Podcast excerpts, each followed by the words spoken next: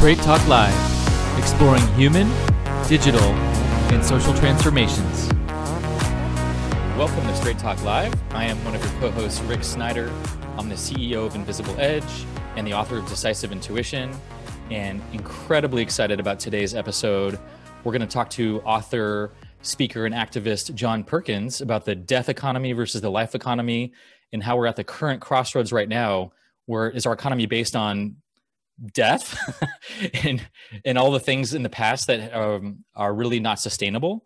And then what does it look like to actually transfer to a, an econ- economy that's based on life and regeneration and the future? So that's really what we're going to get to the heart of today. First i want to also introduce our co-host af malhotra. Af take it away. Thank you rick. Welcome. Thank you for coming on the show once again. Um, i'm af malhotra as you know the co-creator of um, uh, Straight Talks Out Live, but also the co-founder of a very exciting AI company called Growth Enabler. And um, again, privileged to have been on this journey, and um, you know, honored to speak to guests like John today. There's so much to discuss with him today. What a fantastic and fascinating man he is. I've had uh, a brief look into his life through some uh, desk research, but I'm uh, excited to speak to the man himself. And so let's not delay.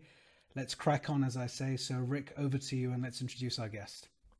Okay, excellent. So, um, John Perkins uh, is a best a New York best-selling Times author uh, of Confessions of an Economic Hitman, um, several books, and his most recent one is Touching the Jaguar, which we highly recommend, which we'll get into today. Uh, he's also served as chief uh, economist for uh, some organizations like the United Nations, the IMF, um, the World Bank, Fortune 500 companies. So you may have heard of some of those. Uh, so he's had incredible amounts of influence and perspective. Um, he's also literally been part of regime changes back in his background with the US government and foreign countries. An amazing, diverse experience. So, John, we are very thrilled to have you on the show. Welcome to Straight Talk Live. Thanks, uh, Rick and Ath. It's it's great to be with you. you uh, I'm so happy to be on the show. Thank you for having me. You're so welcome.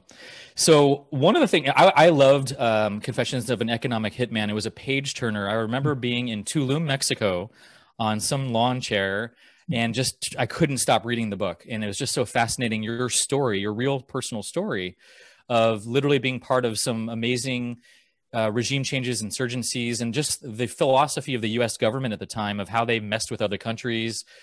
And it speaks to a lot of what's been happening in our current era right now um, where we you even talked about this with me on the prep call of just the Trump administration and some of the interesting shenanigans going on around power and transference of power. So I just love to start there as far as a current event. What are some of the things that you've seen and noticed recently that might echo back to what you know from how this goes down and other other transfers of power that you've been part of? Well, that's a fascinating question, Rick, because I think, first of all, we need to start by saying that despite what most Americans think, we, we've never actually been a democracy or even what we call a, a democratic republic. And, you know, for, for many years, only men, only rich men, men with land, property men had the right to vote. Mm. And then in the late 1800s, uh, after people of color, men of color, got the right to vote. Women didn't get it until 19, 1919. Uh, and today we know that big corporations, a CEO of a big corporation has a lot more power than his one vote at the voting polls through, through campaign financing. So uh, it's been a, you know, uh, but, but I think I look at it as throughout the history of the United States, there's been a movement toward greater democracy. And I also want to start by saying uh, my, my family fought in the American Revolution. I'm a very loyal American, and people sometimes think I criticize the country too much. But I think the way to get better is through uh, talking about the things that you do wrong and working to improve them, which is always my goal. Um, and I think, though, we were moving on this trajectory of becoming more and more democratic until very recently. And I think what we've seen, you know, these last few months this last year on top of COVID 19 to go through this terrible struggle around race racism in the United mm. States, police brutality, and, and the, the sort of the systemic bias, bigotry that's, that, that's in this country. And then there was no question that there was an attempted coup by the mm-hmm. current president, uh, at that time, the current President Trump. Um, it was classic, you know, and I have been through coups in other countries as an economic hitman during that period. Uh, this was classic.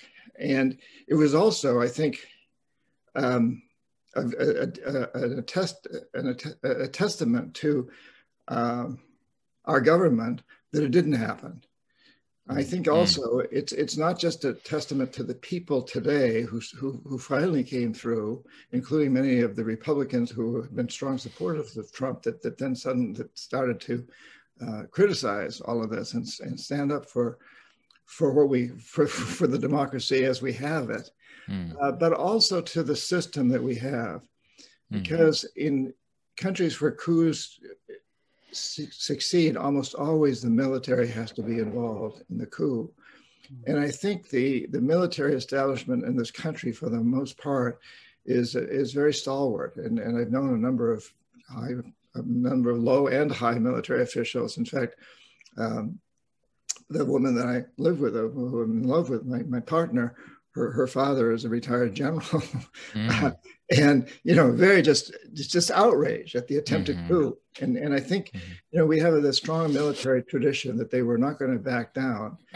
And it's a difficult situation given the fact that theoretically, uh, or not theoretically, legally, uh, the president of the United States is the commander in chief. Mm-hmm. But as I talked to military, as I talked to generals, as I talked to military leaders during this period, they said, well, it's known in the military that if your commander is breaking the law, that you don't follow. And mm, we're right. clear that if, that if he tries to subvert the legitimate uh, election results, which have been certified in, in every state, including by Republican certifiers, um, then we don't follow that command. So it's not going to happen.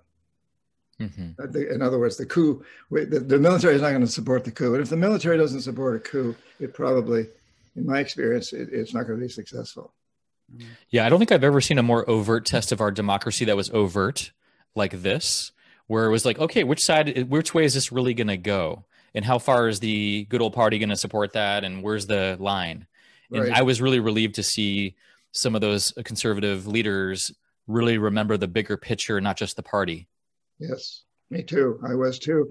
And I, I think, you know, this last year, in fact, the last four years, have exposed a very deep shadow in the United States. We've had this shadow. It, it, it isn't Trump's shadow. It isn't a Republican shadow. It's a shadow that's been there for a long time. It includes uh, the idea of exceptionalism that we're better than any other country, uh, and that we're more more powerful. Which, in some respects, we are more powerful. But that's not a that's not a moral uh, value. That that that mm-hmm. power has to be when you have when you have a lot of physical power, as we do, you need to have a lot of moral uh, ethics behind it.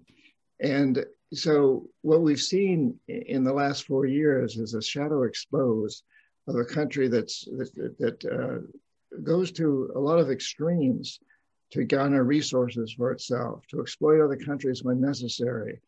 And um, you know, we've seen the shadow of the of the bigotry, the racism uh, that, has been beneath the surface for a long time. I, I think it's it's so been so important to expose that shadow. You know, it, it, if there's a shadow, it's because there's an object between the light. There's a the, the light shining on an object that casts a shadow. Mm-hmm. And how do you get rid of the shadow? You keep raising the light. Mm-hmm. And so if the shadow is here, the light's here, the shadow is here. As you raise the light, the shadow goes away. It, it mm. blends with the object, mm. and and I think that we've been ra- raising that light uh, during these years. I, I, and that for that I'm I'm grateful that, that this has happened because I think it's exposed to ourselves some mm. of our deep seated problems, and I think it's it's exposed them to the world too. Mm-hmm. And while I don't. I'm not happy that the United States reputation has taken such a tumble in the last years as it has around the world. I am happy that we're beginning to see this shadow side of ourselves because only by seeing it, only by shining a light on it, can we correct it? Can we mm-hmm. change it? Yeah. And we're at a time now where the where, where there's no question the, the, the, East is taking over. China is on the rise, mm-hmm. and the United States is sinking. And uh, in order for us to continue to rise, in order for us to really uh, meet China face to face, uh, we've got to clean up our house a bit. We've got to look better for the world, and we've got to look better to ourselves. And and in fact, that's the subject of my uh, of the book I'm working on now is hmm. is how do we relate to what's happening with the new Silk Road, with the whole Chinese endeavor at this point.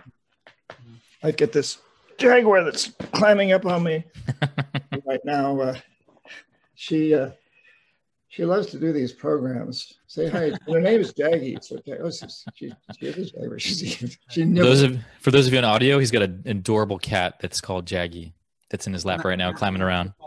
that's right. That's fantastic. The squirrels outside the window, which got her very, very excited this morning. you know, as as we're talking about regime change and just all the things that have happened uh, and insurgencies and these kind of things, you know, one of the things that I know you're very passionate about, uh, being an economist, is are we built? What what are we building our future on? Is it a death economy? Is it a life economy? Let's go deeper into that. I'd love to hear what is your definition of a death economy? What do you mean when you talk about that? Well, a death economy is an economic system that's consuming itself into extinction, which is what ours is doing. You know, it's it's in the short run, it's it's it's destroying the resources or it's gobbling up the resources upon which it depends in the long run. And it's based on uh, a single goal, and that is to maximize short term profits for a few investors, basically, regardless of the social and environmental costs. For corporations, for businesses, and for the rest of us, it's really about maximizing short term materialistic consumption, regardless of the environmental and social costs. Now, that's a pretty new perception of success. It's been kicking around for a few hundred years, that idea, but it really took off in 1976 when Milton Friedman won the Nobel Prize in economics. And Friedman had a tremendous influence around the world. He, he you know, he was very close to President Reagan and, and Prime Minister Thatcher and many, many, many other world leaders. And one of the most significant things he said was the only responsibility of business is to maximize short-term profits, regardless of the social and environmental costs. Mm. And that then became the mantra at all business schools. It became the mantra mm. of businesses. It became the goal. And it has produced this economic system that is, in fact, consuming itself into extinction. And in, in that death economy is behind all of our other crises you know, climate change, income inequality, the coronavirus, mm. extinctions. All of our major problems are symptoms of this death economy, mm. which in a way is a good thing because it means all we got to do is change that perception to uh, maximizing long term benefits for people and nature, and we can turn this around into a life economy. Mm. And and so just to supplement that point, in the past shows, John, we've been debating and discussing stakeholder capitalism or this new paradigm of business. And it stems from actually stems from a lot of uh, a lot of threads that uh, can make us uh, talk about this in a compelling way. One of which comes from psychological the psychological pressure anxiety stress um, the difficulty we face one faces uh, operating in in this uh, quarterly results driven um, corporate economy. And we've seen the sort of downsides of it over the years, you know, whether it's the father who keeps traveling or the mother because they've got a big job and they never see the kids and the kids are screwed up, you know, 20 years down the line and they have to have CBT and recover and then blame the parents for whatever it is that is going on to um, income inequality. And I think since COVID, uh, we're starting to see the, the divide between the rich and the poor uh, increase. The delta is just immense. It's it's been quite disturbing for, for many of us. Tell us a little bit about. Um, we, we want to live in hope too. Of course, we you know a lot of people now want to look forward. They want to they, hope there's some sort of a light at the end of the tunnel. Tell us a little bit more about this uh, life economy and how real is it? And I think we have a sense of where you're going, but how real is it, and how are we going to get there? Yeah, thanks, Af. I, I think that. Uh, the well to start off a, life economy is an economic system that pays people uh, pays investors and pays workers to to clean up pollution, uh, to regenerate destroyed environments, to recycle, and to develop new technologies that don't ravage the earth, uh, that, that define ways to re reuse resources or to create energy out of air. There's so many possibilities. Mm. And even before COVID 19, we were definitely moving in that direction. Uh, mm-hmm. You know, we had B corporations, benefit corporations in the United States, the Green New Deal, um, and uh, conscious capitalism. And uh, you know, a year ago, this last August, so about a year and a half ago, we had 180 some odd executives of the world's largest companies come together in the in the business roundtable, and they basically made a statement that, that we, we can, we can no longer be about maximizing profits alone. Mm-hmm. We've got to be about helping our employees. We've got to be about helping the communities where we work. They were really talking about creating a life economy. Mm-hmm. So there's been that movement in that direction um, even before COVID 19, and I think mm-hmm. this pandemic has shown us not only that we sometimes have to change, but that we can change. Mm-hmm. We may not like the, ch- the change. We don't like the change. Human beings don't don't generally like change, or not very drastic change anyway. But we've seen in this this pandemic all over the world that people have changed. We, we, we had to change and we've changed. And many of us have seen that we've changed for the better you know these these virtual programs that we're doing you know we might be doing this one the three of us even had it not been for the pandemic but i've been on board meetings i've been in a lot of mm-hmm. meetings that i would have had to fly to new york or san francisco mm-hmm. or or someplace to have the meetings in the past and now we've been doing it virtually. Mm-hmm. um, so you know and, and there's so many examples. Uh, so we've really seen how we can change and we must change. So that tra- that trajectory that we were on that was moving us more and more in that direction, I think now we've been, been given a greater motivation and a greater inspiration that we can go in that direction toward a life economy. And this is not an economic system that de- demands us to sacrifice to live in caves or or something like that, like people fear. This is this is a full employment economy that can bring us all much better lives, mm. greater equality. One question that's playing on my mind, I have to ask it. Um, I, I, read through. I haven't read the book, so my apologies. But I have read through a few different summaries, and that was captivating enough. The, the first one, the economic um, confessions of an economic hitman. Just, just a personal one. Uh, you know, I, I, think a lot of people would be fascinated by what you went through in the seventies and eighties, and then of course you wrote the book, and then you uh, it's an expose, and you talked about a lot of things that have fascinated all of us, and uh, some of some of what you've shared is also quite uh, destabilizing and distressing for people and disappointing, maybe even disheartening because they're thinking, "Oh my God, is that how things actually operate?" So you know, um, where has the world come to today? I mean, you know, I'm sure you sit back and reflect on the days in the 70s and 80s, and we've read about it. Uh, just um, what's your view? Have we are we kind of similar in many ways and just a few augmentations? Where's the world? Have you seen seismic shifts? Um, I just wanted to get your where's your sentiment? You know, you're you're much later in your life now. You've accomplished many things. You've you've had failures and successes. You've done written a bunch of books. What's your take on where the world is today and where it's going to go from the days you were doing what you were doing in the book in particular? Mm. Well, I it's um, it's a really difficult question to answer because it, it, it changes and this year has changed me in many many ways. Yeah. uh, it's given me hope but it's also shown how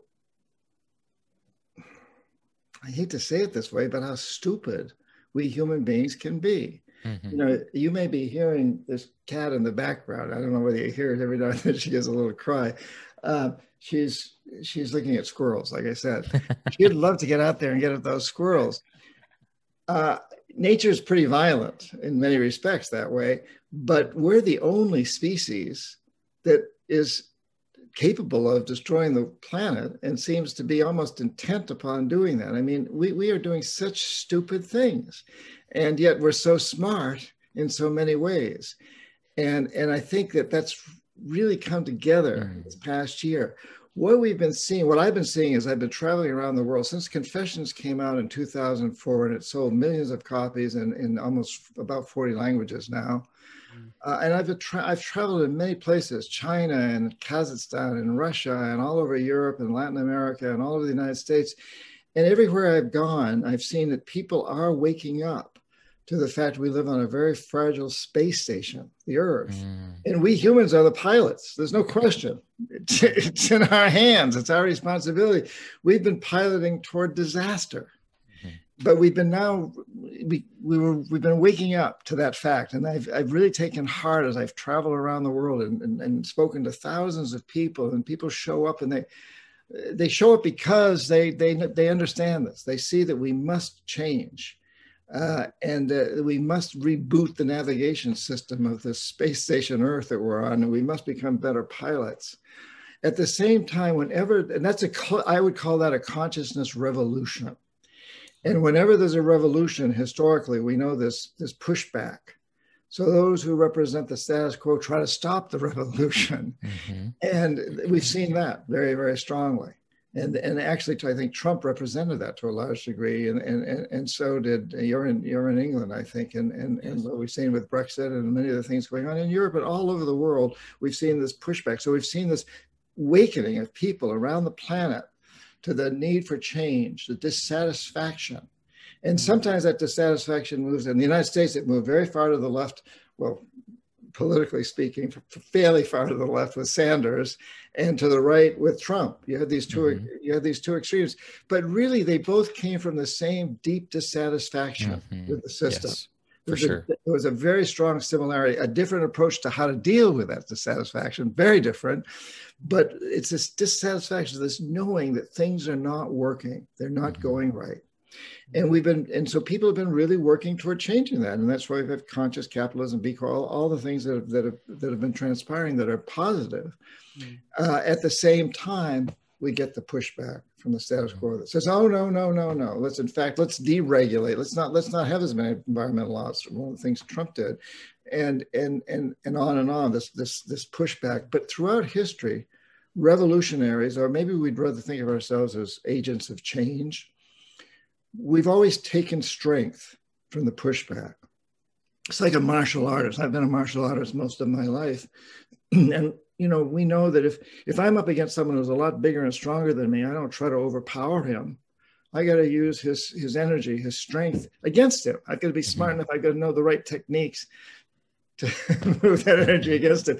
And I think good revolutionaries, good agents of change, see that when there's a resistance, you take strength from that. You get inspired by it and you you swing it around, you transform it. The subtitle to my latest book, Touching the Jaguar, is Transforming Fear into Action to Change Your Life and the World. And and and that's I think what's going on now. And and I mm-hmm. believe that this last year has shown us the necessity for doing that, mm. and also that we have the capability to do that. And in fact, it can be fun. Mm-hmm. Yeah. You know, you, point. Sorry, go on. Rick. Yeah, you're, you're, you know, what this is pointing for me toward in this conversation is really the whole thing around mindset and how do we shift our mindset, even from a death to a life economy, how we relate to money, how we relate to the environment. Mm-hmm. And so that's a question I have for you from based on your experience in working with many organizations that you've worked with, governmental, private sector, et cetera. What what's one of the patterns that you've seen where like i'm trying to imagine an investor going beyond just short-term profit for you know for themselves. How do they how do they make that shift? How do they really go beyond that? Do they have to have personal tragedy in their life to really open their eyes to something bigger? What have you seen has been some of the key ingredients that will get leaders to shift their mindset in these big ways we're talking about?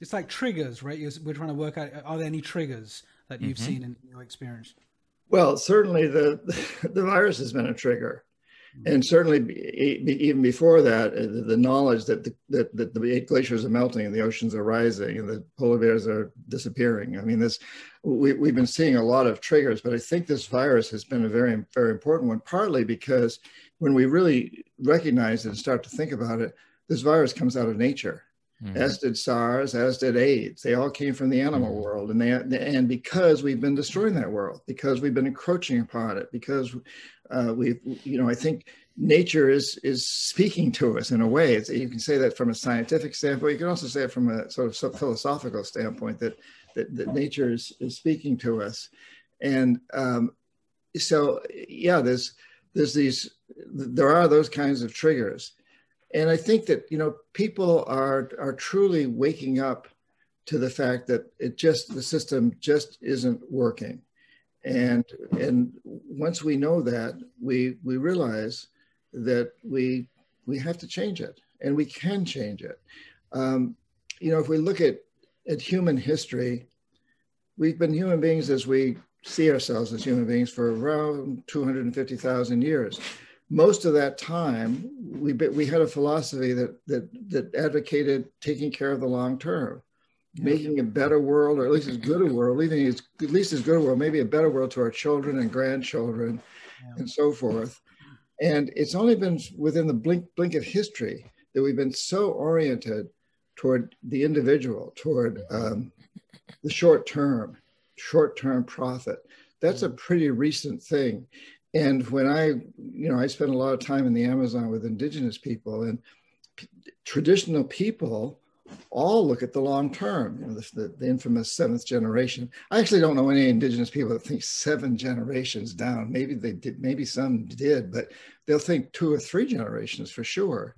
Mm-hmm. And I, we all come from that. And, and I think we're, I, I, really believe that we're, we're understanding the need to get back to that now, mm-hmm. finally. And you know, in business school, uh, it was pre 1976, pre Milton Friedman's Nobel Prize. I was taught that a good CEO makes a decent rate of return for investors, but also takes good care of his employees, gives mm-hmm. them health care insurance, yeah. gives them a pension, retirement pensions, and also takes good care of the communities where the C, where the company works, mm. uh, pays taxes, imagine that, and and invests in, in school systems and recreational facilities. Hmm. Uh, that, that a, that, a, good CEO has a responsibility way beyond just hmm. short-term mm. profits. Mm. And that's that's all changed since Milton Friedman, and, and it, was, it was in the process of changing before that, but it really, really got hit then. And earlier you mentioned the quarterly income statement, which is is true. It's it's guiding so much, but it's it's worse than that today. It's it's the daily stock market. It's, it's not even a you know it's gone from being decades to being a year to being a quarter to now being daily. Right. Mm-hmm. On the other hand, I mentioned China earlier, which is on the rise. China has 30 year plans. China does mm. not look at short-term profits as being the mm. guiding principle. Interesting. That's one of the reasons that they're beating us out in Africa and Latin America big time. I mean, I'm writing about this now. A lot of research. There is no question, uh, and the, what the world's seen, and what I hear from my friends in different countries and in the press from other mm. countries, I read Spanish press frequently on the internet is, you know, if America is, is an example of democracy, who wants it? yep, yeah. And also, uh, you know, you've been, United States, you've been investing in us, you've been giving us foreign aid for decades now, and we haven't, the poor people haven't really gotten all that much better, whereas China got rid of seven, it brought 700 million people out of poverty in a relatively short period of time. So, and I, I don't want to see that happen. Believe me, I'm, I'm, I write these books because I want to see the United States do better. I want to see us compete. Uh, but the fact of the matter is, uh, we've done a, we've done a lousy job recently, and need to do a much, much better job of cleaning up our own house and using that as a model and an example uh, to show the world uh, the route toward democracy and a true form of, of market capitalism, not the kind of capitalism we have today, which we, I and many other economists call predatory capitalism. It's an, it's an aberration. So we need to move toward a life economy. Yeah. Mm-hmm. How, how do we balance of materialism? I mean, mm. Now you brought up China because ideologies, culture, value systems, the entire setup and the entire thesis in your minds as an individual or as a country be it from a, the political side and or generations. I mean, China is a fascinating land in itself. How does materialism play out for you in the West versus the East? Uh, given China is also very excited about buying things and acquiring things, what are the what are you seeing being the what are the nuances? What is the difference? Well, I think one of you, I think it was Rick mentioned perception earlier, and uh, one of the things I write about is that perception creates reality. Our, there's no question. Uh, what our perceptions create a reality. So there's no England, there's no United States, there's no Russia, there's no China, there's no culture, there's no religion, there are no corporations except as we perceive them. Mm-hmm. When enough people accept a perception or codify it into the law or invest in it, uh, it, it, has a huge impact on, on reality. And our perception is, is a, it seems almost as a global population today is molded by the idea of maximizing consumer materialism. Mm-hmm. Uh, I, I, and, and maximizing short-term profits. Mm-hmm. Um, but that's just a perception. And it is not the perception of indigenous people that I work with. It hasn't been mm-hmm. the perception of human beings for most of our history. You know, if you go into the Amazon, deep into to traditional cultures, as I do often, and you're wearing a, a, a pretty watch, you know, an exciting watch, the shaman or whoever you're dealing with there, the very smart people, don't they don't have book learning, but they're very, very, very smart people. Uh, they'll they'll say, "Well, that's beautiful. I'll trade you you know, a spear for that mm-hmm. watch, or I'll trade you something for that watch. You do it, and you go back a month later, and you ask, well, where's the watch? Oh, my, I, I, well, I traded that to somebody for something, mm-hmm. you know, and, and, and you look around their homes and they don't accumulate anything. Mm-hmm. It's just, it's not about stuff. Mm-hmm. I don't think materialism is a human trait. I think it's, I think it's been a trait that we've been taught as a perception you know the old the, the, that stupid adage you know he who dies with the most toys is happiest or whatever however that right. goes that's ridiculous but that's yeah. a perception that's been yeah. fostered and we need to change it so our education system is extremely important mm-hmm. and you know uh, when i went to business school uh, I, you know as i said i was taught that a good ceo has to take care of the community and his employees mm-hmm. et cetera but there was still that whole idea that you had to you know you had to keep making short short term profits too. You, you had to look at the quarterly income at the quarterly statements, mm-hmm. financial statements, and um, so our schools, our whole education system around the world is very oriented mm. toward materialism, mm-hmm. but that's a perception. And we need to change it. And I do believe mm-hmm. that we're in the process of changing it. And I think as I talk to a lot of people younger generation, people in their 20s, people just getting out of college, people in college. I hear a very different story from what I heard 20 years ago. Mm-hmm. Yeah. I don't I don't hear as much uh, emphasis on on making a lot of money. I hear more emphasis on having more time mm-hmm. to enjoy life and to be with their families and to travel and do whatever it is that they like to do. Yeah, and I love that research point that you know millennials will take a pay cut to to go to a job that has more meaning and a sense of purpose and where they're developing and growing as people. Uh, that they're it's not money uh, value on the money like it used to be. It's more just about what's going to better me as a human being and and, and enrich my life. And so right. the whole value shift has really become prominent in the workspace that we're seeing. Me and Af in the business worlds that we travel, we see this all the time now with the newer generations and how that's rippling out across the whole company these days. Yeah. What, one question I have for you is more around what you're talking about with perception change and it's your latest book, Touching the Jaguar. And could you just say, share a little bit about what do you mean when you talk about touching the jaguar? What does that mean as a phrase? And then you have five powerful questions of how do we actually alter and change our perception. I would love to get to that for our audience so that they have these takeaways that they can use in their lives as well. Yes. Well, so the, the idea of touching the jaguar is uh, comes out of the Amazon, where the on a vision quest, um, a shamanic journey, when you see a jaguar, it's it's scary. It's the scariest thing out there, and uh, it but it tells you that you're being you being you have a perception that's pushing you away from doing what you know you want to do or need to do. she said, the oh, jaguar just jumped up in the background. I'm looking at the jaguar right now. You see something. Timing. Timing. yeah, it's planned. You know, it's rehearsed. You guys are a good act over there. Thank you. Uh, so, um, so the idea being that if when you see that jaguar, if you run from it, it'll chase you. But if you touch it, it helps you change your perception. And when you touch it, you face your fears. You, you face your block. You, you, you face your blockages, and in doing that, you can change your perception about how to overcome your blockages, about how strong they are, whether they're really holding you back or not. And so touching the jaguar literally means looking at what it is that's holding us back, looking at our blockages, uh, philosophical, physical, whatever they are, confronting them, dealing with them, and then allowing that to change our, our perceptions, our values, and our actions. Mm. Yeah. Mm. And it's it's mm. so strong, you know, and the whole idea that perception molds reality. That's all part of that. So so it's the, the jaguar is keeping us locked in old perceptions that are not benefiting us anymore. When we touch them, we break through those perceptions.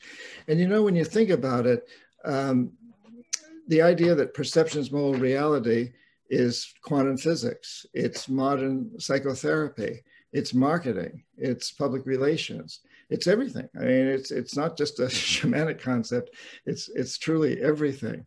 Uh, so that the, so when we touch the jaguar, we move through it.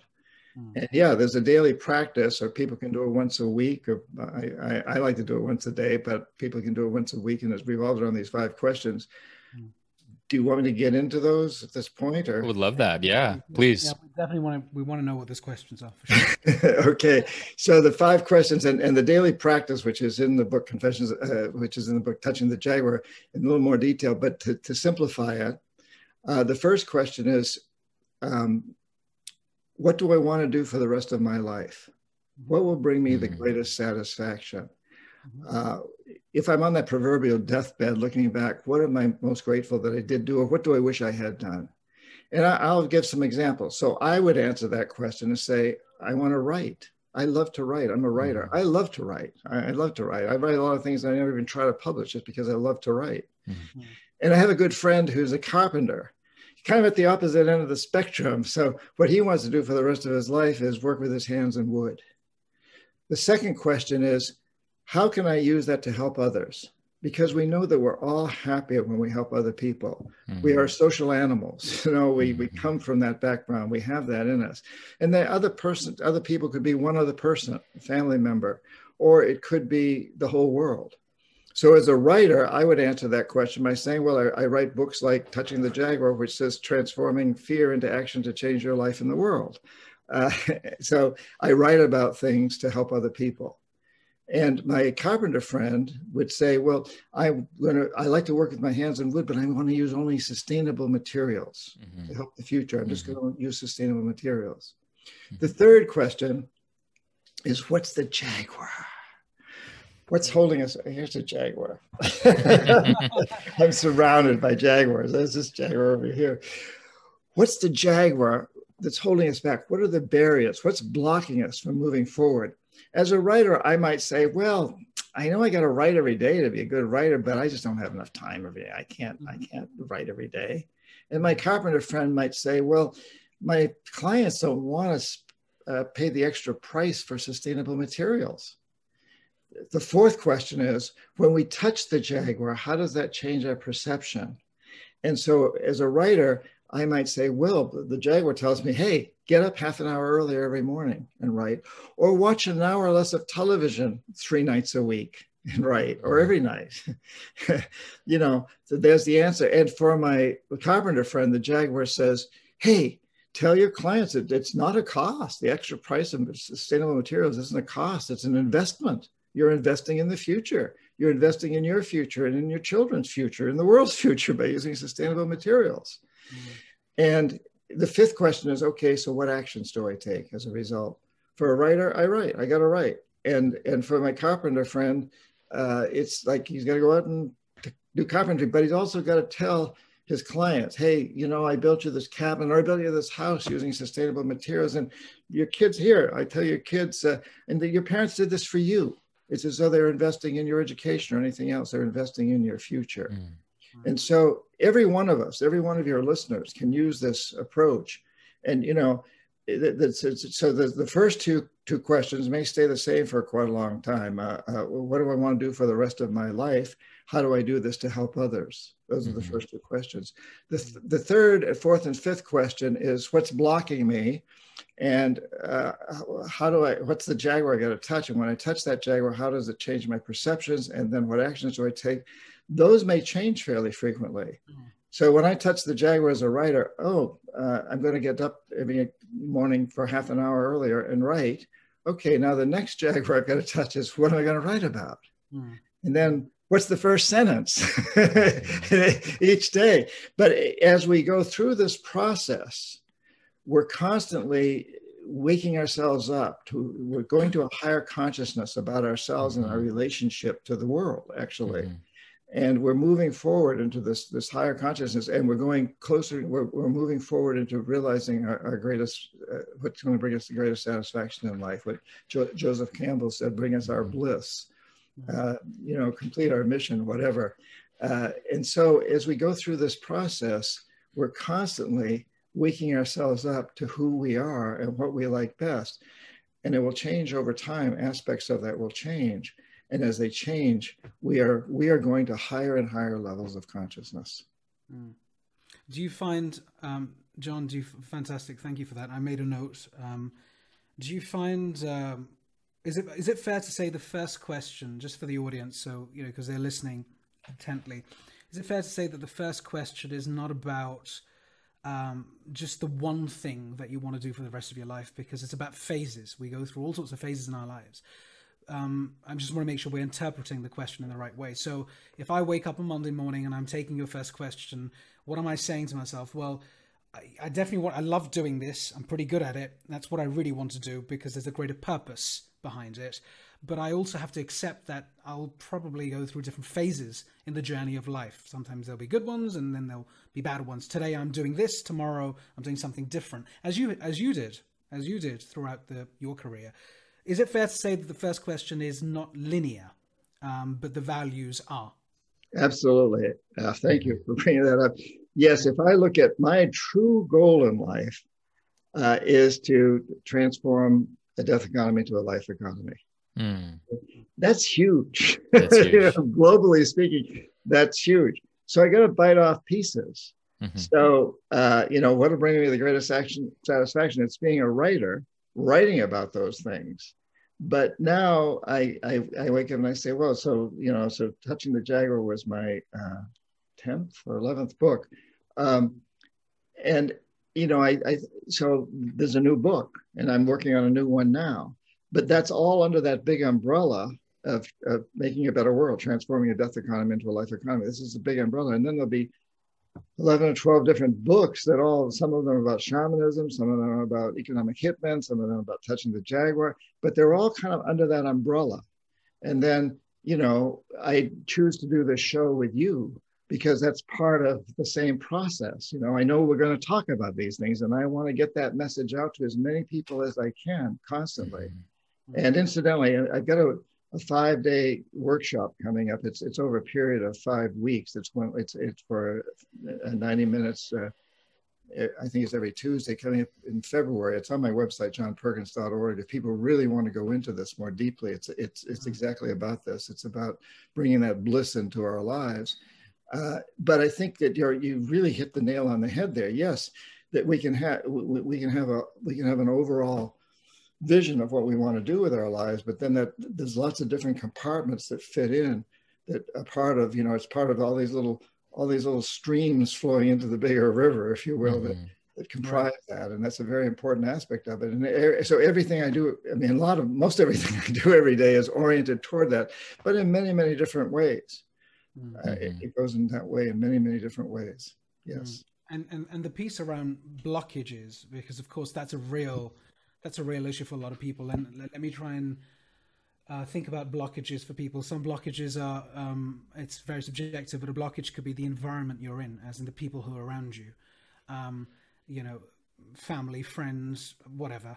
It could be the job that you're in, uh, the manager that you have, or in fact could be much deeper, which is the culture or the values that have been instilled in you, but you've just realized, ouch, that's that's not who I am. Um, to what extent, in your, I guess you can speak for yourself. To what extent have you accepted that you're willing to make certain sacrifices or trade-offs to unblock um, what's holding you back because you're clear about the first two, three questions? Well, I don't think, I think I've learned to not look at them as sacrifices, but maybe sometimes as inconveniences. But, you know, a, a sacrifice uh, implies some sort of destruction along the way. And, and, and I've never seen it that way. There's always taking me, if I, if I follow through, and I don't always, I have to say, and we don't want to beat ourselves up if we don't, we want to just get back on track but um, so their their experiences, their learning experiences. Um, but yeah, so you know, I mean, you could say back when I was an economic hitman, I was chief economist at this major consulting firm. I was making a lot of money. I was flying mm-hmm. first class around the around the world, wining and dining with presidents, mm-hmm. and I was unhappy. I didn't mm-hmm. know it. I thought, well, I, I, subconsciously I knew it, but I thought I was living the American dream. mm-hmm. and that getting out of that was a huge sacrifice. Mm-hmm. Uh, well, you know, I did. I don't make that kind of money anymore. I don't, you know, and I do travel, but I don't usually travel first class. Mm-hmm. Uh, and so you could say that I made the sacrifice when I got out. I made some big, in in in materialistic terms, I made some big sacrifices, but in fact, I moved into a much happier, more life and a much better life, a much more satisfying life. I'm doing what I love to do now every single day. Mm-hmm and so I can't really look at that as a sacrifice, but mm-hmm. you could you, you could define some of those things mm-hmm. as a sacrifice to you know I live in a very small house now. I used to live in a little, really large house. I love living in this smaller house. It, mm-hmm. makes everything much more intimate. It brings me close to the cat, you know, mm-hmm. the jaguar. Um, so so I think that if we can, that's again, it's a perception. Mm-hmm. Where are we going with all of this? And it's so mm-hmm. much of it is about perception but doing what we want to most do does usually require discipline. Mm-hmm. And so, as a writer, I know I have to be disciplined. And there's certain aspects of writing that I don't like as well as certain other aspects. Well, you know, once the book, I think the book's finished and it goes to a publisher, they're going to put an editor on, and I'm going to get this stuff in from the editor and say, "Oh, what do you why would you want me to do that? And i can always say no to the editor but i actually have found over time that often the editors are right. You know they, mm-hmm. they've seen something that i didn't see. Mm-hmm. and and so it's it's all part of the process. But i think we we do have to recognize that just as the carpenter you know has to it, it, involves some it involves discipline for whether he's using sustainable materials or not. Maybe it's more discipline to use sustainable materials because maybe he has to take more time finding them Right. Um, but that's that's just part of the process. You make a really good point that we have a previous guest, Dr. John Demartini, has made several times also on our show. That when you're living a life that's aligned with your highest value initiatives and activities, it gives you more life. It gives you more energy. So even if you're in a smaller home, that doesn't matter because you're getting more life doing what you love to do. And that passion just comes forward and that sense of purpose. Um, so it's a really good reminder of you know you could have the perception of societal's ideas of what success looks like versus your own intrinsic connection and alignment with what is your purpose and what connects to that greater purpose that you're here to serve. And so you really give a good example of that that it's not really a sacrifice. It's actually from one perception it might look that way but it's not how it feels to me is what i hear you saying. You know when i joined the peace corps back in 1968 and i was sent in to live with the Shuar deep in the Amazon, hunters and gatherers. I did some research, and according to, at the time, the statistics all said that they were some of the most impoverished people on the planet. Hmm. And when I got to them, I found that they were incredibly prosperous. Mm-hmm. They had everything they wanted. They only worked about two or three hours a day. The women gardening, the men hunting, and then the rest of the time they spent playing with their kids, swimming, making love, enjoying life. you know, but they didn't have any currency. They didn't have any money. It was all yeah. done by, you know, as a communal service, basically. A good hunter hunted and, and provided food for everyone. Someone who made canoes, made canoes for everybody. And there was this communal sense. So I, it was a, it was an amazing eh, lesson in how we define prosperity, mm. how we define success. Mm. You know, with our last 10 minutes or so, uh, we have some, uh, a lot of questions coming out on our social media that we want to bring to you. And also a reminder, anyone listening right now, now's the time to bring in your questions. So Linda, Chandres, Rahul, anyone on the call, please think about your questions for John. Here's one uh, that really sounds interesting to me. I want to read this to you here, John. The question is pre-COVID, there had been a surge of American, Aussie, and UK gig workers traveling to other countries to live more cheaply now that companies have seen that remote work is feasible, this trend is certain to increase once travel restrictions are eased. What are your thoughts on this, John? Does this create problems in developing countries?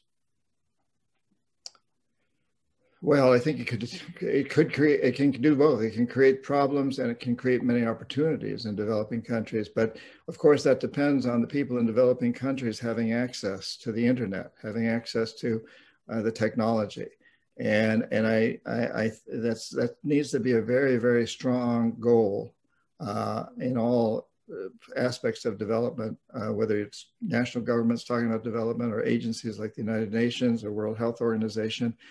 And I know, you know, there's a there's uh, there's a very strong belief system. It's not a belief; it's, it's a fact that we, we we need the internet today as much as we need, you know, any other forms of communication it's essential. It's not it's not a luxury anymore. It's essential.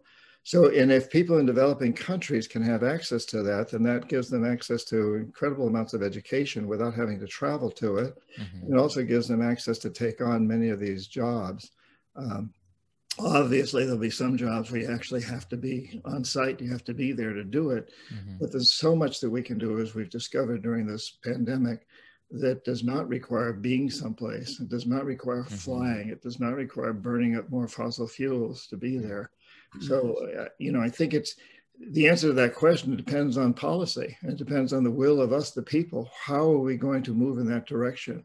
And of course, that addresses the whole question that's come up so recently about uh, the importance of, of Facebook and Twitter and, and other social media platforms and how do they control what goes out over them? What is their attitude toward uh, subversive activities, toward things that, that, that inspire violence? Mm-hmm. Uh, how do you know that we've got to, we've got to answer a lot of these problems. We don't have the mm-hmm. answers yet, but I think that you know the opportunity is definitely there to create something that's essential that that that that, that is a step beyond what happened with the Gutenberg press. Before the Gutenberg press, basically the Catholic Church controlled everything that was written because it was all scribed by by monks and priests.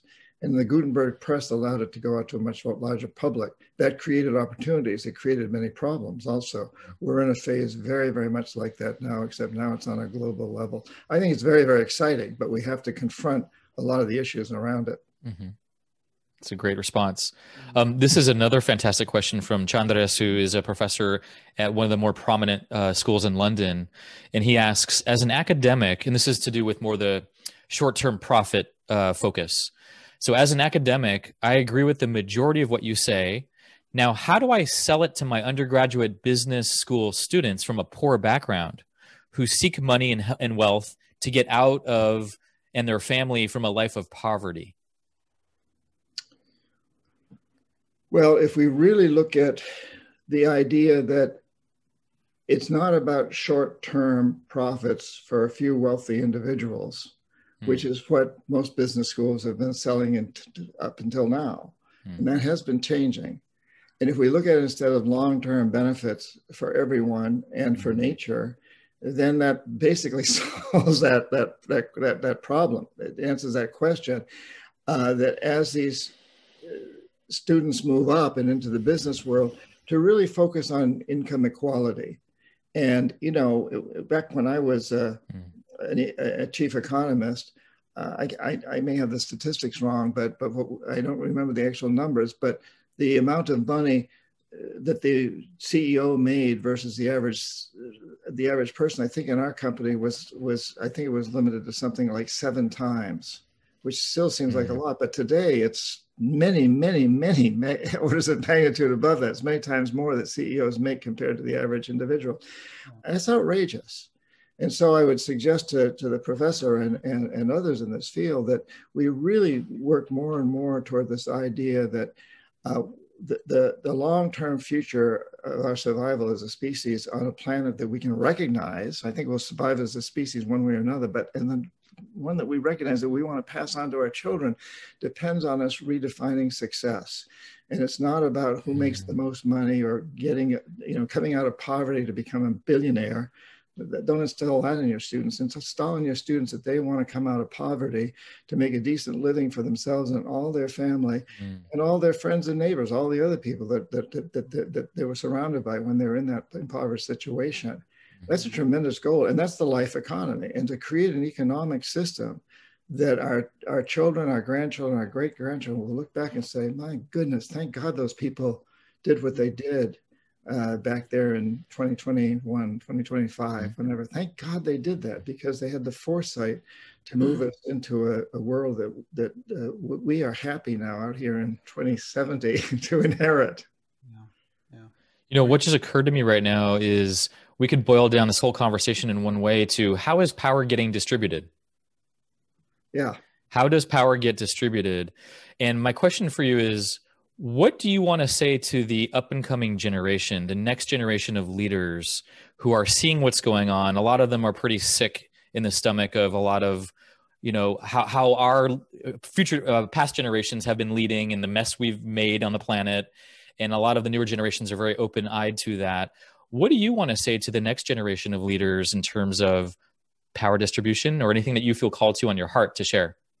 I would say to the next generation i am extremely jealous of you i'm envious i think you are facing a huge challenge but an incredible opportunity. I think you're blessed to be alive coming into power at this time. Uh, yes, uh, my generation and the generation before me, and several since, made huge mistakes. We also created some amazing things with internet that we're talking on right now: science, technology, uh, medicine, literature, music, art movies. We've, we've done amazing things and we've made some huge mistakes. And those huge mistakes revolve around this perception of short term maximization of, of consumer materialism and profits. And so change that. And you young people are just coming into being at a most phenomenal time when people truly are waking up. There's a consciousness revolution across this planet you can go to any part of this planet, including deep in the Amazon, and you'll see that people are being impacted by what's happening. You know, and it doesn't, uh, China, Russia, all over, people are really getting it that we must change. So you're coming into into power, you're coming into maturity mm. at a time when we really understand that we must make the transition from a death economy to a life economy. And the only thing we have to confront is, as, as Franklin Roosevelt said, I think it was in his first inauguration speech, maybe it was his second one.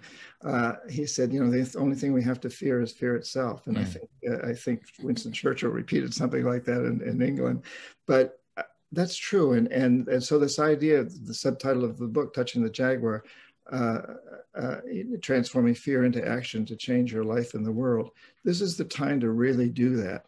I know it's a scary time for young people, uh, and it's an incredible time of opportunity. Let that fear motivate you uh, to mm-hmm. reaching out and touching that jaguar mm-hmm. and moving forward to make this incredible transformation that's so needed at this time.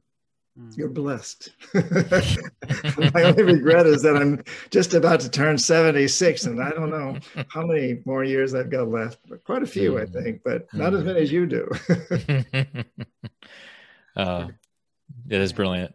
Um, anything else, Af, that you want to ask before we wrap up today's show? No, I think it was what a fun, fantastic um, 60 minutes. Um, John, mm-hmm. thank you for sharing your insights and wisdom and your personal life experiences. I think for all of us, we're on a very simple uh, pathway here. We wanted to try and create that collective mind shift and um, do a lot of what you've just said and do it virtually. You know, this this was born out of the quarantine uh, during COVID. Actually, it's only eight or nine months old, and just the support we've had from people like you and the other speakers to try and um, transmit that message at large to as many people as possible through this forum is um, is is akin to the Gutenberg press uh, analogy that you you shared, and this is it. This is the flat screen video square box analogy, and until we get into virtual reality or something like that. But um, we're we're blessed and honored to have people like you sharing the um, uh, you know this journey with us, and thank you.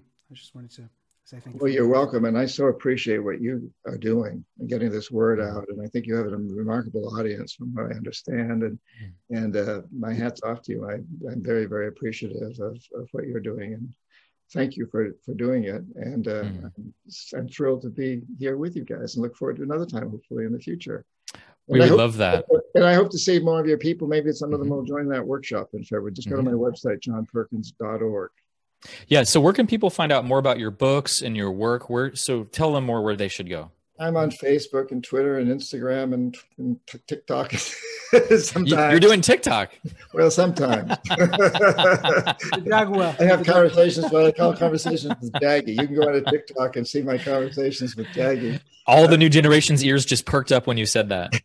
so did hers. Look, look at her ears. That's true. That's great.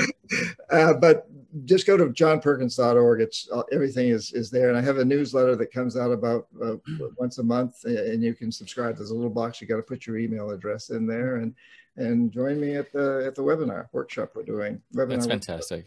That's fantastic. When, when's the next book coming out? When? What's the approximate date? Uh, I, I, I, can't, I, I, did I decided I couldn't finish it till after the inauguration. Now that's mm-hmm. over, I've probably got another couple of months to work on it, and hopefully it'll come up by the end of before the end of 2021. Would Would you be open to coming back on our show and talking about the rise of China without stealing too much thunder of your upcoming book, but just some of your experience and your research about that? Would you be willing to uh, talk about that specifically? Absolutely, and we can steal all the thunder we want from my upcoming book. You know, it's not to me. It's not about selling books. It's about getting the ideas out yeah, there. Yeah, excellent. And this is a good excellent. way to do it. I'd love to do that. I'd let's do that. Okay, let's mark the moment here. All right. Yeah, that would be fantastic. Thank so, you thank you much. again for being part of our community at Straight Talk Live. Uh, and if you want to see more about John, you can also go to our website where we'll have a speakers page where you can look for John Perkins's profile, which will be up in a couple days. And we'll make sure to get those five questions up there along with some links to your work in your website as well. Great. Thank you so much again, uh, and best uh, best of luck to everyone out there. And may this inspire your conversations that you're having in your lives, and touching the jaguars in your all, all your lives. So thank you, everyone.